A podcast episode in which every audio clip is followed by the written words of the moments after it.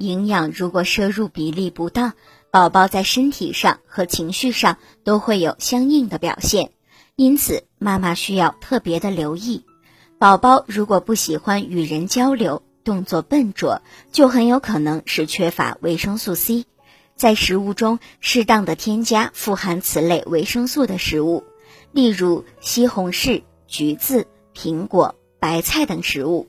如果夜间宝宝出现磨牙、容易惊醒的情况，往往是因为宝宝缺乏钙，应该及时的增加绿色蔬菜、奶制品、鱼肉松、虾皮等食物。如果宝宝的情商发育滞后，行为较同龄宝宝相比比较幼稚，很有可能是体内缺乏氨基酸的表现。妈妈需要为宝宝补充优质高蛋白的食品，例如瘦肉、豆类、奶制品、蛋类等食物。